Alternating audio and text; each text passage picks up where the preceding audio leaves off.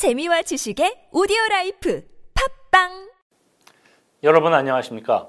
노벨 경제학상 수상자였던 밀턴 프리드먼 시카고대 교수가 이런 책을 썼습니다. 선택의 자유.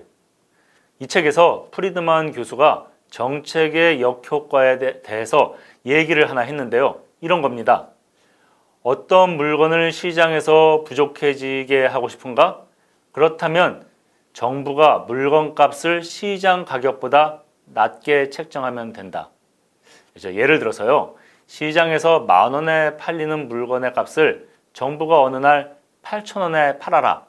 이렇게 정하면 저 품귀 현상이 빚어진다는 얘기입니다. 생각해 보면 간단한 이치입니다. 물건을 만들어 파는 사람에게 정부가 손해 보고 물건 팔라고 하면 그 물건을 만들겠습니까? 반면에 사는 사람은 물건 값이 싸지니 더 많이 사고 싶어 합니다. 다시 말해 수요와 공급의 불일치가 발생한다는 얘기죠. 물건 값을 정부가 깎아주는 거 듣기에는 좋은 정책입니다. 하지만 바보 같은 정책입니다.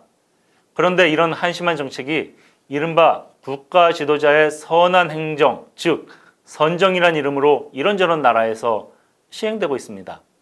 제가 예를 들어 보겠습니다. 베네수엘라가 2012년부터 생필품 가격 상한제를 도입했습니다. 물, 주스, 비누, 샴푸, 화장지, 면도기, 뭐 마트의 육류까지 어지간한 생필품이 다 망라됐습니다. 저 국민들은 박수 쳤습니다. 이 법을 도입한 차베스 대통령을 성군이라고 칭송했습니다. 그런데 결과는 완전한 재앙으로 끝나고 말았습니다. 가격을 규제한 모든 물건이 시장에서 품귀 현상을 빚거나 사라졌습니다. 지난 10년간 베네수엘라가 이 정책을 유지한 결과가 무엇인지 제가 사례 하나만 들어보겠습니다. 베네수엘라의 지난해 최저임금이 월 40만 볼리바르라고 합니다. 그런데 정부가 정해준 계란 30개들이 한 판 가격이 약 60만 볼리바르입니다. 이거 코미디 아닙니까? 월 최저임금으로 계란 한 판도 못 산다는 얘기입니다. 지폐로 종이접기를 하는 나라가 베네수엘라인데요. 그런 나라에서 물건 값까지 정해준다고 하니까 오히려 한 달치 월급으로 계란 한 판조차도 못 사는 상황이 빚어진 겁니다. 현명한 국민이라면 어, 정치 지도자의 이런 얄팍한 포퓰리즘을 단호히 거부해야 합니다. 그러면 국가 지도자는 인기 영합 정책을 함부로 쓰는 것을 자제하게 됩니다. 반면에 국민이 이런 나쁜 정책에 박수를 치면 어떻게 되겠습니까? 지옥으로 가는 길은 선의로 포장되어 있다. 뭐 이런 말이 있습니다. 선의를 앞세운 국가 정책이 오히려 재앙을 빚는 걸 두고 하는 말입니다. 그런데 이런 사례가 비단 베네수엘라에만 국한되는 것은 아닙니다. 우리나라는 어떻습니까? 정부가 내놓는 정책마다 의도한 것과 정반대의 결과를 빚는 일이 좀 무수히 발생하고 있습니다. 마침 이런 문제를 지적한 책이 요즘 세간에서 뜨거운 관심을 끌고 있습니다. 이 책입니다. 정책의 배신. 저 며칠 전 국회에서 이 정부의 부동산 정책 실패를 날카롭게 비판해서 화제의 주인공이 된 윤희숙 의원 아시죠? 윤희숙 의원이 한국개발연구원 교수로 재직하던 올해 초에 쓴 책입니다. 이 정부가 스무 번 넘는 부동산 정책을 내놓으며 화려하고 선하기 그지없는 말잔치를 벌였습니다. 투기를 근절한다. 불로소득을 없앤다. 집은 주거용이다. 서민의 주거가 안정되어야 한다. 그런데 내놓은 정책의 결과는 정부가 주장하는 것과 완전히 반대였습니다. 집값을 잡겠다고 했더니 집값이 크게 올랐습니다. 임대 시장을 안정시키겠다고 했더니 전세가 자취를 감췄습니다. 서민 주거 안정을 해주겠다고 했는데 서민들은 오히려 전세보다 훨씬 부담이 큰 월세로 내몰리고 있습니다. 정책의 배신이 아닐 수 없습니다. 이렇게 된 이유는 분명합니다. 부동산 정책을 국민 편익 증진이 아니라 가진 자와 가지지 못한 자로 나눠서 정치적으로 이용하려 했기 때문입니다. 예를 들어 볼까요? 저 윤희숙 의원이 이른바 5분 연설로 박수를 받았습니다. 그랬더니 여당의 박범계 의원이 뭐라고 했습니까? 눈부라리지 않고 이상한 억양이 아닌 그쪽에서 귀한 사례인이 평가한다. 이렇게 말했습니다. 이런 말에 정책이 어디 있습니까? 제대로 된 반박이 어디에 있습니까? 윤희숙 의원은 정부 정책의 잘못된 점을 조목조목 지적했는데 박범계 의원은 엉뚱하게 특정 지역 사투리를 들고 나왔습니다. 지역 감정에 근거한 편가르기를 부동산 정책 결정 이슈에 끌어들였습니다. 윤준병 의원은 더 한심했습니다. 월세 사는 게 뭐가 나쁜데? 이런 말로 국민 염장을 질렀습니다. 저 이분 은행이자가 사실상 무이자에 가깝다는 거 알고도 이러는 걸까요? 세입자 입장에서 볼 때 이자 비용 안 드는 전세가 월세보다 훨씬 유리한 상황인 것도 모르고 이런 말씀 하시는 건가요?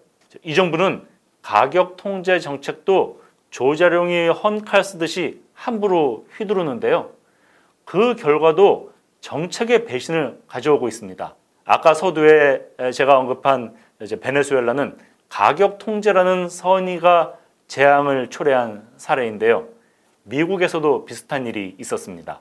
저 미국이 독립전쟁을 하던 1777년 펜실베이니아주가 군수물자 가격을 규제하는 가격 통제법을 제정했습니다. 독립전쟁을 치르느라 고생하는 조지 워싱턴 장군이 식량과 의류 같은 보급 물자를 싼 값에 마련할 수 있도록 짐을 좀 덜어주자 이런 취지였습니다. 그런데 결과는 정반대였습니다. 농부들이 쌀을 헐값에 군량미로 내놓기를 거부한 겁니다. 그러고는 돈을 후하게 쳐주는 영국군에다가 내답한 겁니다. 미국 독립군에서 아사자가 속출했습니다. 미국도 정책의 배신을 이렇게 경험한 거죠. 그러나 그 실수를 수습한 과정은 참으로 지혜로웠습니다. 늦게나마 실수를 깨달은 미국 지도자들이 이듬해 대륙회의를 열고 이런 내용의 결의안을 만들었습니다. 재화 가격의 통제는 유효하지 않고 공공 서비스를 극도로 악화시킨다. 따라서 다른 주에서도 유사한 법령을 제정하지 않도록 주의한다. 이런 게 양식 있는 국가 지도자의 자세 아니겠습니까? 하나 더 주목할 게 있습니다.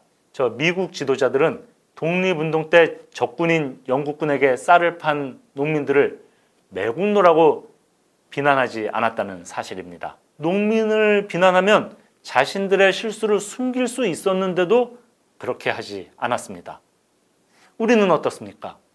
이 나라 위정자들은 실수를 통해 배우기는 커녕 자기들 실수를 국민 탓으로 돌리고 있지 않습니까? 저 집값은 이 정권 들어서 3년 사이에 치솟았습니다. 그런데 수십 년 한 동네에서 살아온 사람들을 투기꾼 취급하면서 말도 안 되는 세금을 부과해 괴롭히고 있습니다. 참 정치 편하게들 하십니다. 윤희숙 의원이 쓴 정책의 배신은 이 정부가 저지른 여러 정책의 배신 사례를 조목조목 비판하고 있는데요. 최근 대한민국을 병들게 한 6개 정책을 열거하고 있습니다. 최저임금, 주 52시간 근무제, 비정규직의 정규직 전환, 국민연금, 정년 연장, 신산업 정책 이렇게 여섯입니다. 저 모두 소개하기는 어렵고, 요 주 52시간 정책이 어떻게 국민을 배신했는지만 좀 살펴보겠습니다. 책에 이제 이렇게 쓰여 있습니다. 2017년 대선 공약이었던 근로시간 단축의 내용은 주 52시간 근로제 등 노동시간 단축으로 일자리 50만 개 창출이었습니다. 그런데 일자리가 창출되기는 커녕 주 52시간 근로제는 현재 경제를 급격히 악화시킨 주범으로 최저임금 대폭 인상과 함께 순위를 다툴 정도입니다. 또 한 대목 제가 읽어볼까요? 근로시간을 줄여도 현재 작업량이 동일하게 필요하니 신규 채용이 이루어질 수밖에 없다는 가정은 노동 수요 불변 가정의 오류라고 알려진 실책입니다. 대표적으로 프랑스는 2000년에 주당 근로시간을 35시간으로 줄이는 법을 통과시켜 전 세계의 주목을 받았지만 일자리 창출로 이어지지 않았습니다. 내친 김에 이 정권의 뿌리라고 할 수 있는 노무현 정권 때 있었던 정책의 배신 사례도 제가 하나 들어보겠습니다. 저 노무현 정권 시절에 열린우리당은 아파트 경비원들의 최저임금을 올려줬습니다. 여러분 기억하고 계실 겁니다. 저 의도는 선했습니다. 그런데 그 결과가 어땠습니까? 아파트 주민들은 경비원 수를 줄이는 것으로 이 정책에 대응했습니다. 자, 아파트마다 주민들이 경비 업무용으로 책정한 금액 상한선이 있었고 그 어, 비용 범위 안에서 임금을 올려주려고 했던 겁니다. 결국에 경비원 수를 줄이는 것으로 문제를 해결했습니다. 선의로 도입한 임금 인상 정책이 오히려 경비원을 실업의 고통 속으로 어, 내몬 겁니다. 이게 정책의 배신이 아니고 무엇이겠습니까? 이 정부는 앞선 정부의 실패 사례 그리고 뭐 프랑스나 독립 시기에 독립 전쟁 시기에 미국 등 숱한 정책 실패 사례에서 아무것도 배우지 못하고 있습니다. 부동산 어, 대책만 봐도 알 수 있습니다. 시행해보고 시장 반응 지켜본 뒤에 보완책을 내놓겠다. 이렇게 말합니다. 어, 이런 무책임한 정부가 세상에 어디 있습니까? 저 외국 사례나 역사적 사례에서 배우지 못하면은 지금 국회에서 야당이 지적하는 목소리에라도 어, 귀를 기울여야 합니다. 반대하는 목소리 중에 귀담아 들을 것은 없는지 자신들이 미처 생각하지 못한 부분은 없는지 다 들어봐야 합니다.